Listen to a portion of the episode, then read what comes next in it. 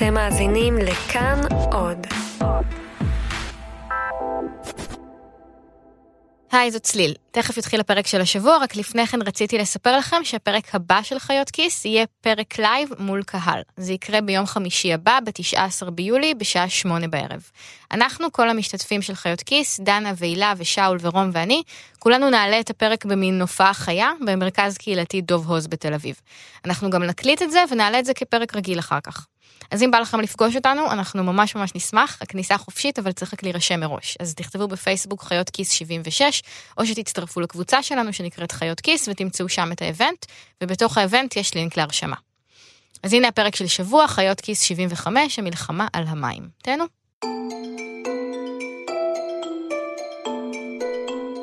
הבעיה המרכזית והכי גדולה בעולם, שאוכלוסיית העולם גדלה, ואנחנו צפויים להיות מעל 9 מיליארד אנשים בשנת 2050, וכל אחד מאיתנו צורך יותר קלוריות. צריכים כמעט בנו טאום, בתקופה של 30 שנה, להוסיף 50% לכמות היבול שאנחנו מייצרים היום. אבל הבעיה היא שכמות המשאבים היא מוגבלת, כמות הקרקע היא מוגבלת, וגם כמות המים היא מוגבלת.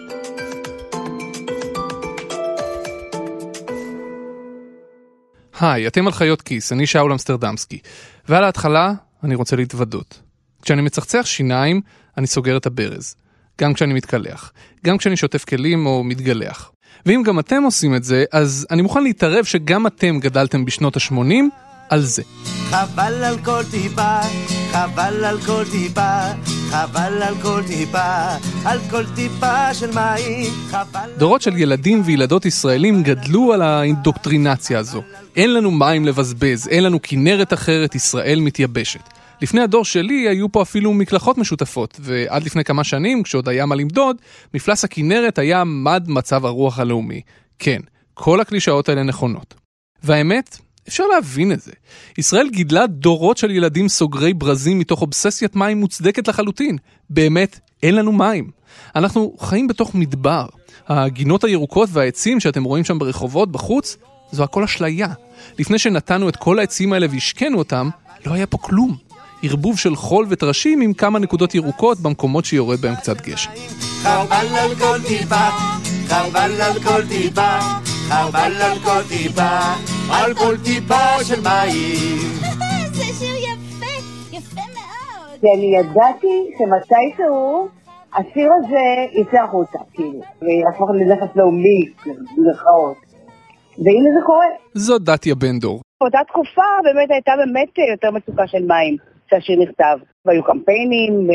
תחשבו על זה. למרות הבצורת הממושכת ולמרות שאנחנו חיים במדבר, בכל פעם שתפתחו את הברז בבית, יצאו ממנו מים. ואף אחד לא מקציב לכם את המים, והממשלה לא אומרת לכם, לא יודע מה, לא להתקלח בימי חמישי או איזשהו משהו כזה. אפילו לחקלאים יש מים. הממשלה אמנם קיצצה קצת במכסות שלהם, אבל יש להם מים. האקוויפרים שלנו מתייבשים ונהרסים והכנרת הופכת לשלולית וזה באמת נזק אקולוגי איום ונורא שאני לא יודע אם נוכל לשקם, אבל יש לנו מים לשימוש שוטף. וכן, יהיו עוד המון משחקי מילים מפגרים כאלה בפרק הזה. למען האמת, יש לנו מספיק מים בשביל לחלק קצת לשכנים שלנו אפילו. והמצב הזה הוא די חריג בנוף המים העולמי. עוד ועוד מדינות בעולם מתחילות להתמודד עם מצוקת מים קריטית. לעתים זה מגיע לנקודת קיצון, כמו במקרה של קייפטאון שבדרום אפריקה, שיום אחד פשוט נגמרו במי השתייה. When they ask for things like, can we have a bath? And you want to say no, more often than not. Every night the queues get longer. Whose responsibility is it to sort this water crisis out, in your view? Uh, I think it's government's job. I think they need better planning. ולעיתים זה מופיע בצורה פחות קיצונית, אבל במקומות שלא הייתם מצפים שזה יופיע. בארצות הברית למשל, בהודו, בסין, אפילו ברומא, בשנה שעברה, הייתה הפסקת מים. אבל בישראל, אנחנו בשנת בצורת חמישית ברציפות, ובכל זאת, כשאנחנו פותחים את הברז, יוצאים משם מים. אז השבוע בחיות כיס, איך קורה הקסם הזה? ואיך דווקא ישראל הפכה לסוג של מעצמת מים עולמית.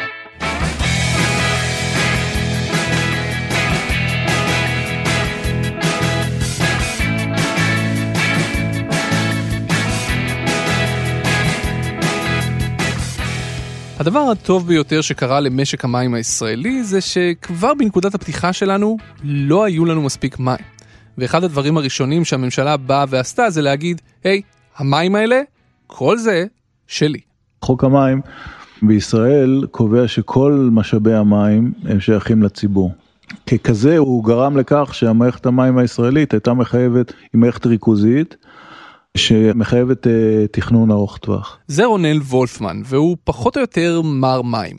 היום הוא מנהל את פעילות המים של תאגיד האצ'יסון בישראל, שזה אחד התאגידים הגדולים ביותר בהונג קונג, אם לא ה, והוא גם התאגיד שמחזיק במתקן ההתפלה הגדול ביותר בישראל, שפועל בסורק. בעבר, וולפמן שימש כמנכ"ל מקורות, חברת המים הלאומית, ולפני זה עבד באגף התקציבים בתור זה שאחראי על משק המים. כלומר, הוא היה גם בצד המתקצב, גם בצד המבצע במגזר הציבורי, ועכשיו הוא במגזר הפרטי. הוא מכיר את סיפור המים הישראלי מכל הכיוונים האפשריים. ושנייה לפני שאני נותן לו להמשיך, טיפה אישור קו של מושגים, כי גם לי היה קשה לזכור קצת מה זה מה. אז ככה, מי קולחין הם מי ביוב ופסולת תעשייתית שעוברים תהליך של סינון וטיהור על מנת שאפשר יהיה לעשות בהם שימוש חוזר. מים מושבים זה ביטוי נרדף לאותו דבר, ומים שפירים זה פשוט מים ראויים לשתייה. אוקיי, אז הנה שוב רונן וולפמן. והתכנון באמת אה, בנה מערכת של אה, הולכה. בשנות ה-60 הקימו את המוביל הארצי שיצר את השלד של מערכת הולכה שיודעת לנייד מים ממקום למקום. כבר עם קום המדינה ההנהגה הבינה שאם לא נמצא כאן פתרון למים ומהר, זאת תהיה חתיכת בעיה. תחשבו על זה. הנהגת היישוב רצתה לפזר את האוכלוסייה היהודית כמה שיותר בשביל לתפוס כמה שיותר שטח ולקבוע עובדות. ולכן, אנשים נזרקו בגבול הצפון ובנגב, לאורך מה שהפך להיות בעתיד הקו הירוק, וגם בהרי ירושלים, לאורך מה שהיה אז הגבול הירדני, ובעוד ועוד חורים. מאיפה יהיו מים לכולם? לכן, אחד הפרויקטים הלאומיים הראשונים היה להקים קו מים שיוביל מים מהצפון, מהמאגר הכי גדול שלנו אז, הכנרת, לכל יתר חלקי המדינה כמעט. וצינור מתחבר לצינור. מתקרב הרגע שבו יעבור זרם אדיר של מים בתוך גלילי הבטון האלה. כך נולד המוביל הארצי, שמהווה עד היום בעצם את עמוד השדרה של תשתית הולכת המים הישראלית. 130 קילומטר, מהכנרת ועד מצפה רמון, שמשתלבים בו עוד צינורות רבים ממקורות מים נוספים, כמו בארות ואקוויפרים. וזה אולי נשמע כמו סתם איזה משהו, כאילו צינור שמוביל מים, אבל היום ברור שזה היה שלב קריטי בדרך של ישראל להפוך למודל חיקוי עולמי בעצם. הולכת מים מהכנרת למרכז הארץ, אה, שזה פרויקט אה, לאומי עצום, או הפרויקט הלאומי הגדול ביותר שהיה בשנות ה-60, זה מערכת של מיליארדי אה, שקלים, שצריך, וגם לא פשוט להניח היום בסביבה הקיימת צינור של 150 קילומטר. גם בצרפת, אם לא יניחו צינור שיחבר את אה, מרכזי הצריכה והאוכלוסייה עם מקורות המים, אז זה שיהיה מספיק אה, מים בדרום צרפת לא יפתור את הבעיה של פריז, או לונדון, או, או ערים אחרות. ביוהנסבורג יכול להיות שיש מים, אבל אי אפשר להעביר אותם לקייפטאון, זה רחוק מדי. המוביל הארצי פתר את בעיית מי השתייה, אבל היו עוד בעיות. מדינת ישראל הייתה מהראשונות שבגלל מצוקת המים הביאה את הפתרון של טיפול בקולחין ליתרון בכך שהוא יכול להעביר אה, מים לחקלאות ולהחליף ולפנות מים שפירים לטובת הצריכה הביתית. זה הפתרון שנמצא לחקלאות. בגלל שאין לנו מספיק מים לשתייה, אתם החקלאים תקבלו מים אחרים, שאינם ראויים לשתייה. איזה מים? את כל הפיפי שלנו, בגדול, וגם קצת קקי האמת. בתכלס, למה לבזבז את המים האלה? וכך, מתוך מצוקה ממש, ישראל הפכה להיות שיאנית עולמית בשימוש בפיפי. דרך אגב, ישראל הגיעה בעניין הזה למספר אחד בעולם, 80% מהמים, מי הקולחין, משמשים לשימוש חוזר, מדינות אחרות שמטפלות בזה נמצאות ברמה של 20-30% בלבד. אבל כבר בעשורים הראשונים של המדינה היה ברור שאפילו זה לא הולך להספיק, ושצריך לחשוב על עוד דרך להביא לנו מים. אחר כך חוסר הברירה של לספק מים נוספים לאוכלוסייה הגדלה חייב כניסה להתפלה. התפלת מים היא התהליך שבו לוקחים מי ים מלוכים והופכים אותם למים מתוקים שאפשר לשתות. אבי הרעיון הזה בישראל היה אלי זרחין, מדען שפעל כאן נמרצות בשנות ה-60 של המאה הקודמת, בשביל לגרום לממשלה לאמץ את טכנולוגיית התפלת המים שהוא המציא, בשביל להגדיל את מקורות המים שלנו. בסופו של דבר, אחרי הקמת מתקן התפלה בשיטת זרחין באילת, התברר שהטכנולוגיה שלו יקרה מדי. זה פשוט לא השתלם כלכלית להתפיל מים בשיטה הזו. אבל העקשנות של זרחין הביאה את הממשלה להבין שהתפלת מים, היי, hey, יש פה אין סוף ים, בהחלט עשויה להיות הפתרון הקבוע למצוקת המים שלנו בטווח הארוך. אבל זה לקח עוד זמן עד שהטכנולוגיה הבשילה והפכה להיות כדאית מבחינה כלכלית.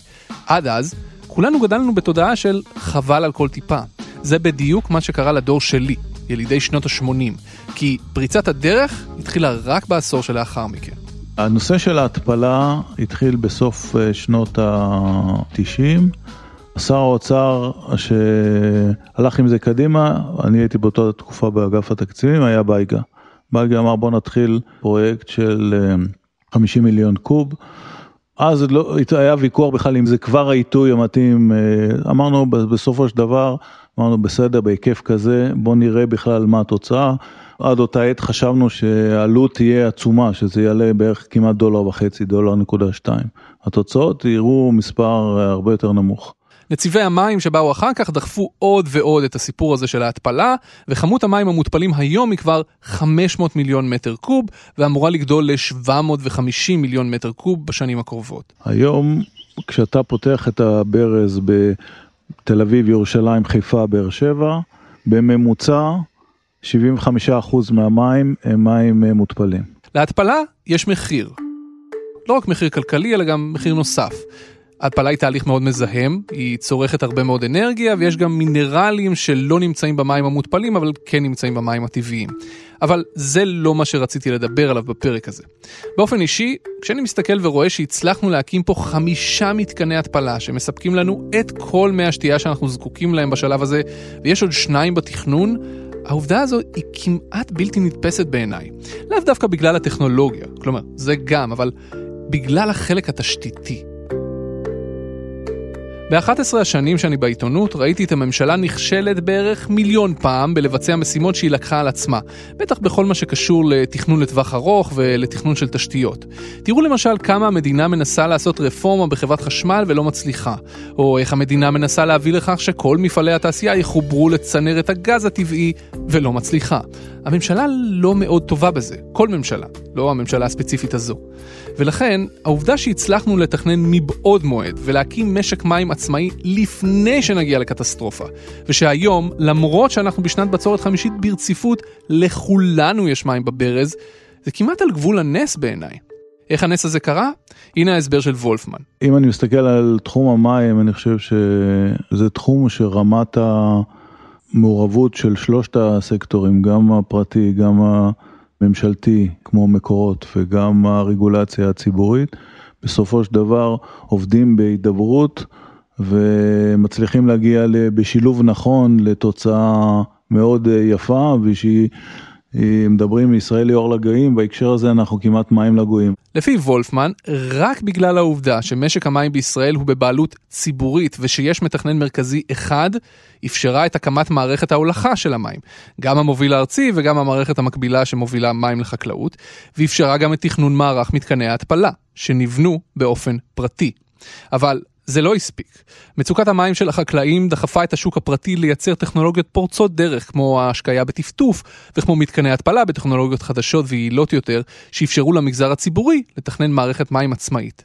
ואפילו ועד העובדים של מקורות לא הפריע, וזה לא מובן מאליו. ההחלטה שמתקני התפלה, החלטה שאנחנו דחפנו אליה באותה תקופה שהכל יתבצע באמצעות אה, גורמים פרטיים והמכרזים של ההתפלה יהיו מכרזי BOT, היה מרכיב חשוב מאוד בהצלחה. כי אם זה לא היה תהליך אה, כזה וחברה ממשלתית היה, הייתה עושה את זה, אני לא בטוח שהמכרז הראשון היה מוצלח כמו שיצא והביא אחר כך את פריצת הדרך שאפשרה להרחיב את מתקני ההתפלה לאורך זמן.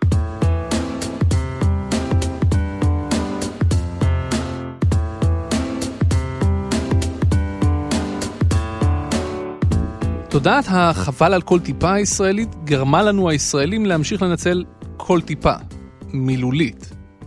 אי שם בשנות ה-60 של המאה הקודמת הסתובב כאן בישראל עוד מדען ישראלי אחד שקראו לו שמחה בלס. ובלס חשב מה עושים עם העובדה שיש לנו מצד אחד כל כך מעט מים, ומצד שני אוכלוסייה שצומחת מאוד מאוד מהר, שצריך להאכיל אותה. ובשביל להאכיל אותה צריך חקלאות, ובשביל חקלאות צריך להשקות. שמחה בלס היה מהנדס מים. הוא נולד וגדל בפולין במשפחה של רבנים, קיבל חינוך חסידי, אבל אז הלך ללמוד לימודים ריאליים. הוא התגייס לצבא במלחמת העולם הראשונה, התגלגל ממקום למקום, ולבסוף השלים את לימודיו אחרי המלחמה.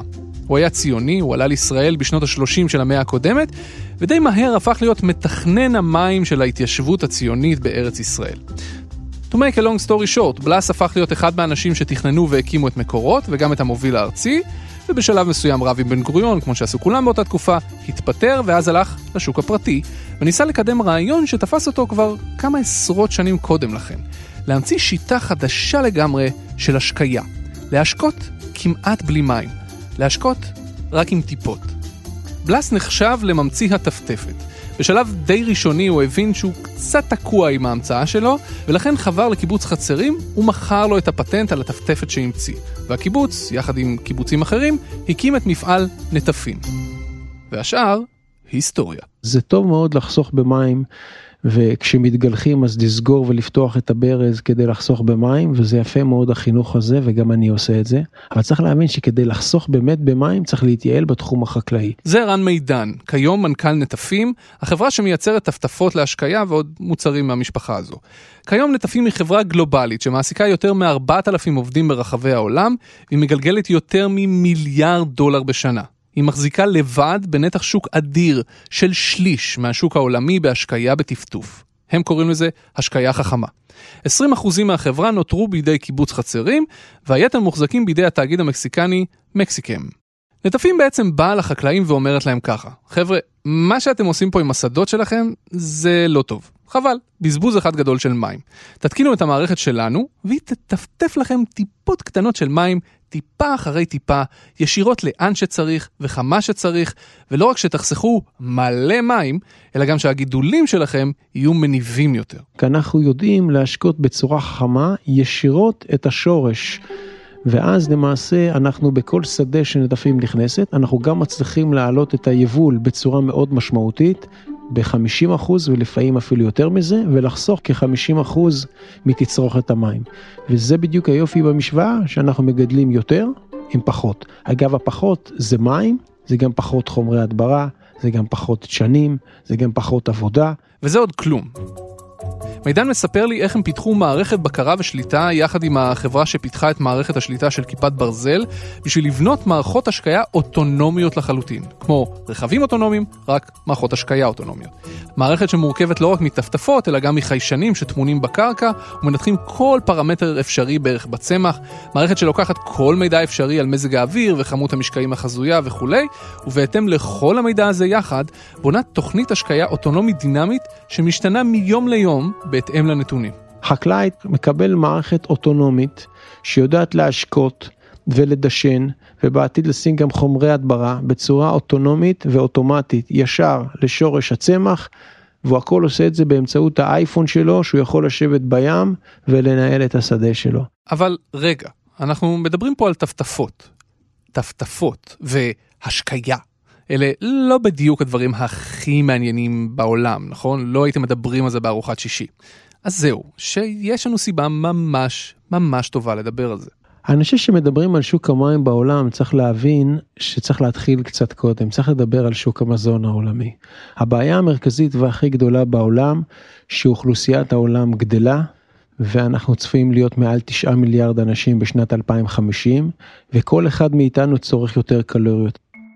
מעמד הביניים בסין, בהודו, באפריקה צומח ולכן הוא אוכל מזון יותר עתיר קלוריות, יותר בריא, אוכלים יותר פרוטאינים ואז יש צורך בהרבה יותר מזון ולכן אנחנו נצטרך בין 50 ל-70 אחוז יותר מזון בשנת 2050.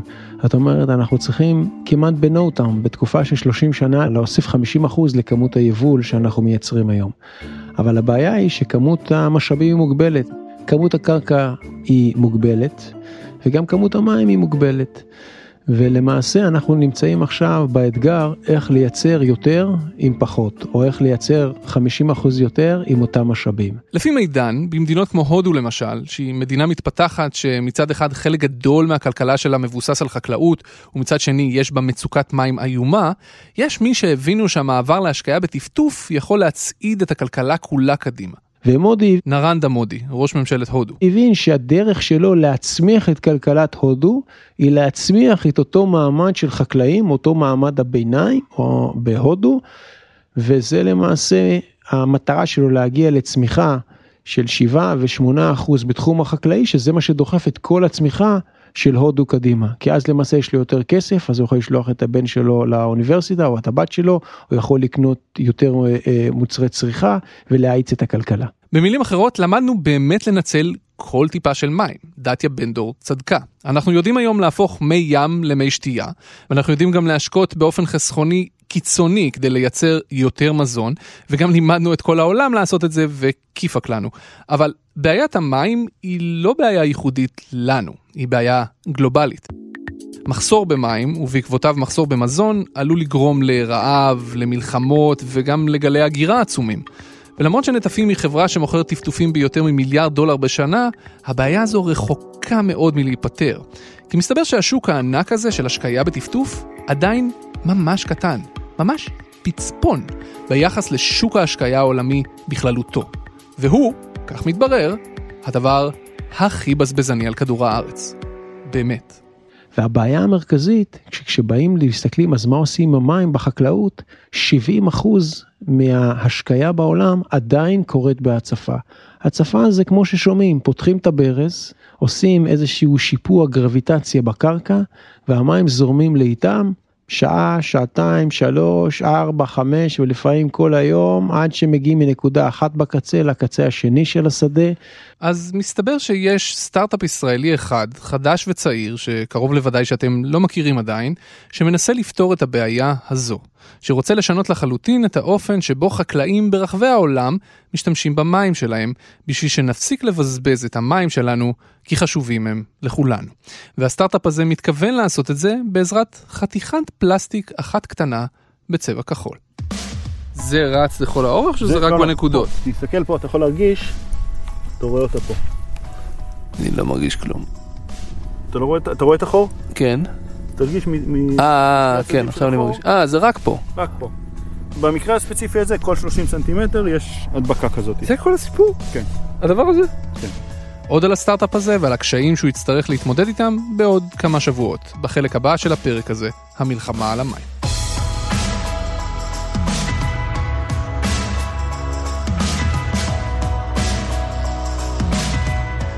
אתם הקשבתם לחיות כיס, הפודקאסט הכלכלי של כאן.